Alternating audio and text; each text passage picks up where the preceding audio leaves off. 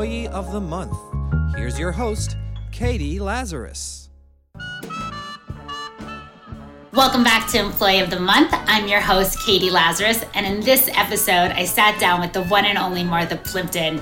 She has a rare ability to be completely comfortable in her own skin when she's just talking, and then embody a zillion different characters, which she's done for over three decades in over 35 different film and TV productions, as well as on and off Broadway. In the fall, she'll be on Broadway with uh, Glenn Close and John Lithgow starring in A Delicate Balance. Our conversation was taped live at Joe's Pub, and it was such a fascinating and fun interview. I hope you enjoyed. Hi. The the director of Raising Hope, the television show you were on on Fox, Right. said that he can't listen to the song anymore because he gets too sad because he misses ha- doing the show with you. Oh, he's such a pussy. I love him, but he's a sap. That's why I love him now. Um, was that your longest like? I don't want to say day job, but was that was that? Yeah, that's my longest day job. Four years. It's my longest day job. It's incredible. Now your parents met on the on Hair Right. at the Biltmore when it was The original one. The original Not hair? the fake one that came after. No, no, I don't mean the most recent one that was here that was excellent. I thought it was very good. Um, but there were other fake ones after that. And then there was a movie. Did you guys see the movie? I thought it sucked. But I mean, mostly because my mother's number wasn't in the movie. Oh. It was the only number that wasn't in the movie. Because as they said to her at the time, they couldn't find anybody to do it as well as her.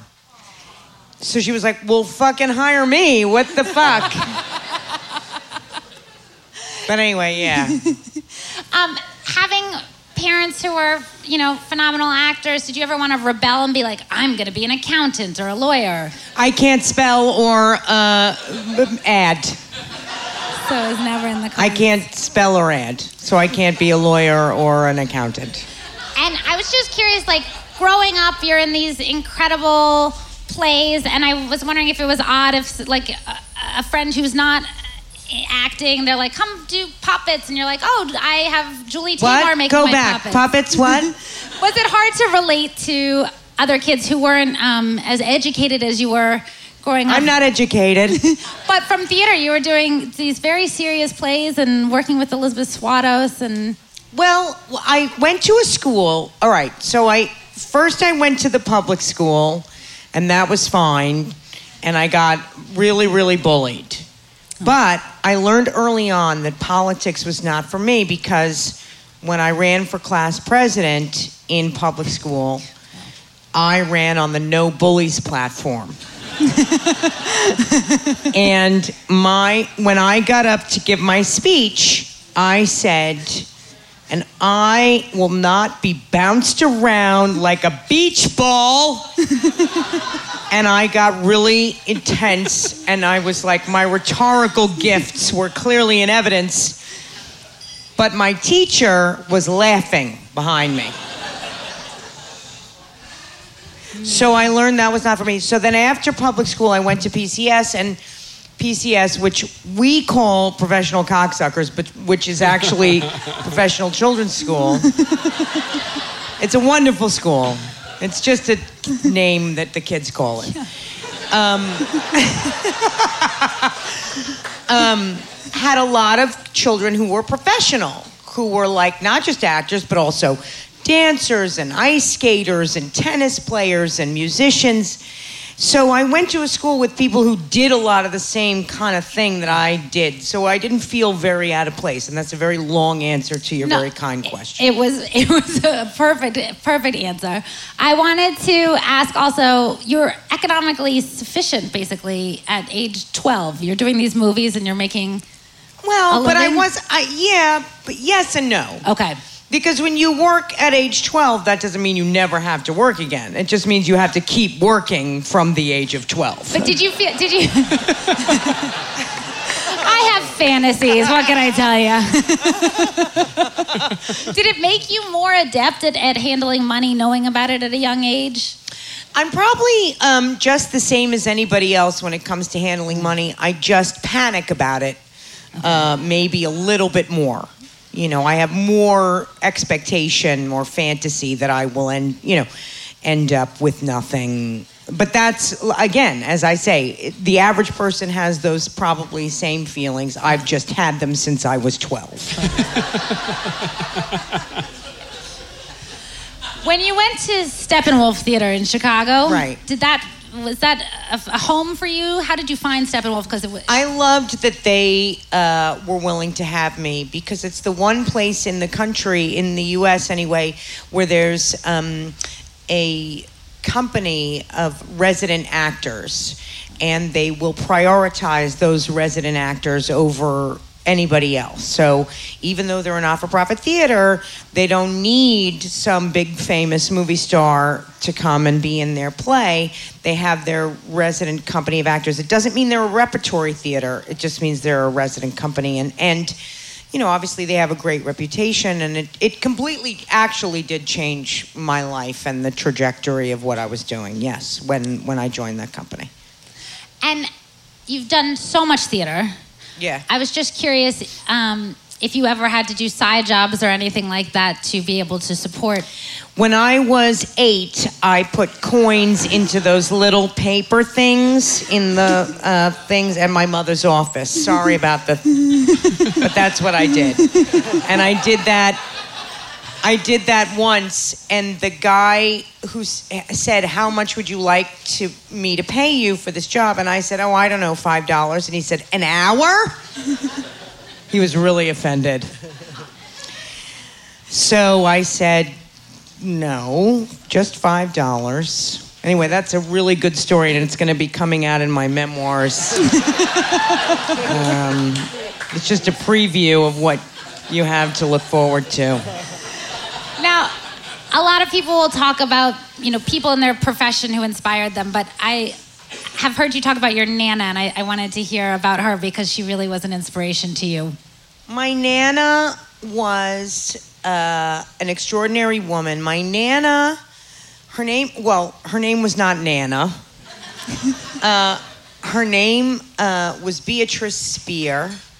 And she was an extraordinary woman who was born on uh, or near Arthur Avenue, grew up on Arthur Avenue in the Bronx. And she was not a blood relative. You could probably tell by looking at me that I'm not visibly Jewish. Yeah, I don't see any horns. But my nana was a Jewish woman uh, who raised me with her with her daughters. Um, anyway, she was an extraordinary woman. She sort of became like a surrogate grandmother to me. When my mother and I had nothing and nowhere to go, I was about two years old. She allowed us to move in with her on the Upper West Side. She had previously lived uh, at 444 Central Park West, which was at the time she lived there known as the Little Kremlin, because there were a lot of. it's funny, but it's true. um, because there were a lot of um, Jewish communists and socialists who lived in this building. Um, among them, Waldo Salt, who was a blacklisted screenwriter you may have heard of. Uh, Lee Grant lived there. Anyway, a lot of interesting people lived in this building, and, and Nana was one of them. And so, anyway, she had us move into her apartment on 100th Street, and she really did help raise me. She was instrumental in getting this is such a corny story, but I'm so proud of her. She was instrumental in getting the first, you know, those rubber mats at the bottom of the playground, you know, that keep kids from mm. dying when they fall. she she had those installed at her girls' school. That was the first time they had been installed. This was in the mid '60s. And she was so successful and she was such a good campaigner that Bella Abzug said to her, You should run for city council. And uh, my nana said, No, I will not run for city council. I'm too busy being an accountant and a mother. So, anyway, there are a lot of stories about my nana, but that's one of them. Did you get your? I, I, I don't I wouldn't be the sole source of it, but were you inspired politically? Because you are very politically Yes. active. My Nana was a huge part of my political education. Uh, there are many things I grew to disagree with her about. She was obviously because she was a member of a generation that deeply believed in Zionism, and she was, uh, you know, uh, her family were deeply affected by the Holocaust. She was a, a Zionist, but uh, she and I disagreed many times on current policy, obviously. Um, but she was uh, she was also I don't think I told you this. She was the accountant for the New York City chapter of the Freedom Riders. Oh wow, I know. Don't you love that? she's unbelievable. She was an awesome woman, and she she deeply believed in racial justice and social justice and economic justice. She was a fantastic woman, although she kept a low profile. I have a lot of respect for people who who follow those principles in their daily lives but don't need to be recognized for it. I think that's an extraordinary thing. They just do what they believe is right. They do what they have to do over and over again. Of course, in her later years when she was in the home, she got a little confused. I just you mean well, I want to be all- I don't want to be overly romantic about my nana. Okay. At, for a t- time Now she I'm confused. She moved a little bit for a little bit to Miami. And when she came back, she had a little bit of a problem. I don't want to overly romanticize her is what I'm saying. What She had her issues. What What was the problem when she when she went to Miami? She got into too much or Nana. Not that I believe in this, but Nana. Uh, she had a little bit of a problem with the with the Dominicans. Oh, She did. I'll say it. I'm just gonna say. I'm not gonna lie. I don't. I don't have the problem. Yeah. My nana did. I'm glad we got this squared away here, Yeah. though. It's important not to overly. She would appreciate me not romanticizing her. She would say, Martha, ugh, stop. Anyway. But this is it is it, it is important to have imperfectly perfect role models, and um, I wanted to ask you about A is for abortion. That's an organization that I've. Oh, yeah. Well, the abortion part isn't at the end, but it could be. Oh, be. sorry, I added A. No, could be it's for fine. Apple. It could be for anything. Yeah, A, A is for Apple is also Yeah, good. yeah. Yeah. It's good if it has something to do with abortion. But no, it is an abortion. It, Yeah, we're an abortion rights advocacy group, and we these are our ribbons. Do you see my little ribbon? My A. That's my scarlet letter. And I think anyone who believes in in women's physical rights should wear one because uh, abortion is the final stigma in American culture that we really haven't addressed or dealt with. the only one. No, it's not the only one. Yeah. But it's the final one. I mean, if today was not a great day, let's No. put it that way. No, I do. I do love those bumper stickers: pro-choice, pro-child, pro-family. Yes. because it is all in the hope of, of raising a wonderful culture where everyone who wants to be here should be here and everyone who can take care of children has the right to do so when they can. Right. Yeah. Or not. Or not, absolutely. Or if they choose not to. I mean, Absolutely. one in three women in the United States has had or will have an abortion. One in three. That's a pretty impressive statistic, and it's true. That's more people than are gay, right? Who have had an abortion. no. But it's it's a lot of women. It's Yeah. it's a normal part of women's health care and women's Absolutely. lives. It's a normal event in women's lives and we need to stop treating it like it's some sort of pathological weird thing that happens only on occasion or when someone's raped. That's not really the case. I feel like you are in a room of many, many supporters, so I will I hope so. encourage everyone to go out. I hope so. If you haven't gotten an abortion today, I encourage you to go out and get one. One in three women in this room has had an abortion. Raise your hands. Come on. Come on. See, this is the pro- Thank you, honey. This is the problem. Too many women are afraid to acknowledge and to talk about abortion and to admit that they've had one or more than one. And the reason for that is social and cultural shame and stigma, as if somehow abortion is a woman's failure rather than a woman's choice and I think decision. and I, I and I would encourage us to look at it as as people, not just women, but but that men and Yes. women are, are joined in this. Um, speaking of a cultural failure, you worked for a pharmaceutical company, Oh, Jesus. uh, writing poetry for them. Look, I told you about this in confidence, and I hoped. no, I mean, since this show is about work, Yes. well, we all know that actors don't always get work, right? And they're actors. I have no idea what you're talking about, but yes, other actors. Yes. Actors go through periods of, you know, dry spells where they don't have Yeah. uh, an income, and they have to find other creative ways to make a living. Excuse me.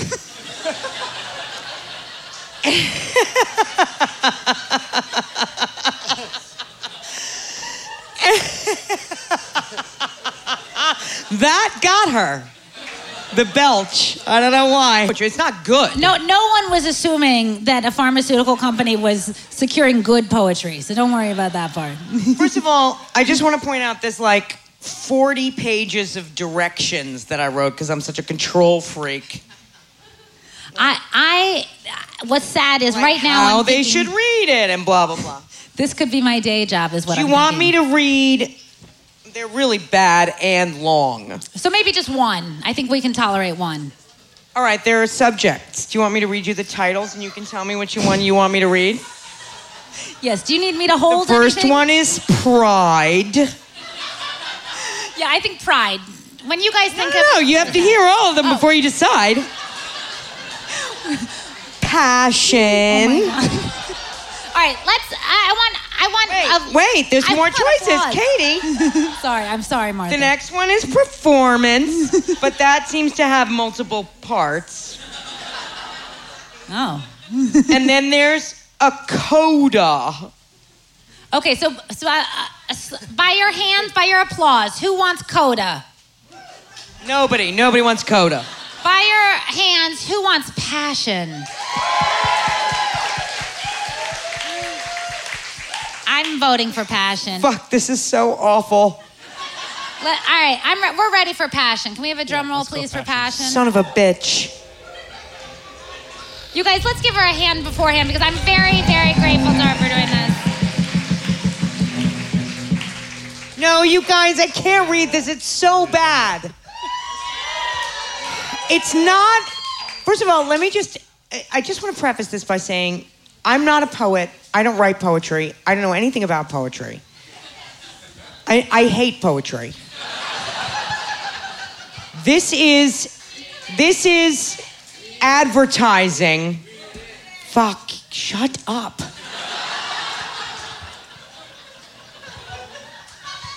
It starts so badly that I can't. All right, let's get to it. Fuck.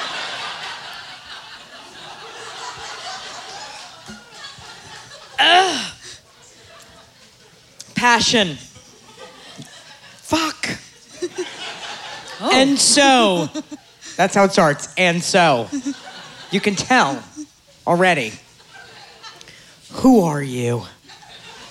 Fuck.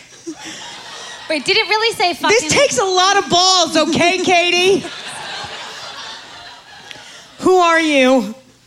My heart is a locomotive and I am the fire.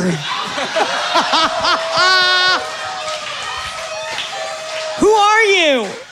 My mind is a thoroughbred and I am the muscle.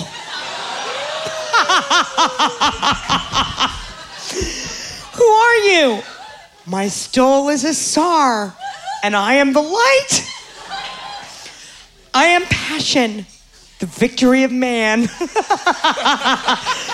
oh my God, it's so bad. I am passion, the power of one. It's an ad, it's an ad. I am passion, the vision of many.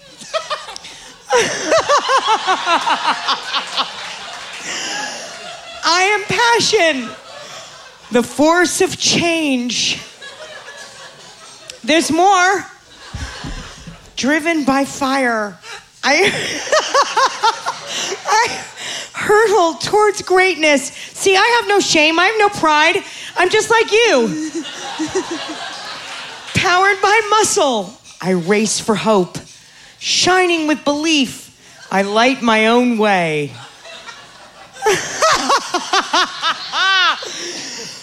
By a, sorry, tectonic shift in the way things are to the way things can be, the promise of the future, being in our, believing in ourselves, we overcome, while more timid souls sleep, we move the magic of healing. We are the selling force for change, and the body of the world is ours to remake.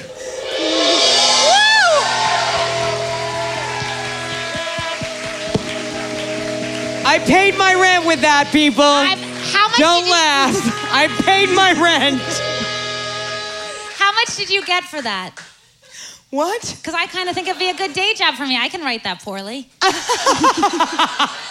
It wasn't that much. I got you, um, Raina Jesus, Maria no, make me feel better about what I just did. oh, letters to a young poet. That's so nice. Just in case you. it's you, not going to teach me how to write poetry, but Well, what's wonderful about you is you are such a phenomenal actor that nobody wants you to quit that as your day job. I oh. Jesus! Um, I also got you some vodka so that you won't you won't have to remember reading all of that poetry. um, I am so thrilled to have you a- on the show, Martha. Can you promise that you will come back again and Of again? Of course I will, It Catie. is like Anytime. such a treat to have you. Admire It's my pleasure work. to humiliate myself for you. Ms. Martha Thanks. Plimpton, the one and only. I want to just thank Martha Plimpton again. Thanks to all of you for listening. Do go check out aisfor.org. It's a cause that Martha Plimpton is actively involved in, and you can be as well. It's a phenomenal site. Just go to aisfor.org. Thank you for listening. Thank you to Ian Mazel for editing this together, to Joe's Pub, and subscribe on iTunes. We'll be back with the next live episode September 18th at Joe's Pub, and that's going to be with Al Jaffee of Mad Magazine. Uh, can't wait to see you there. And until then, keep listening because we have amazing episodes coming up. Um, I really just want to say thank you. Namaste. Talk to you soon. Adios. Hasta luego.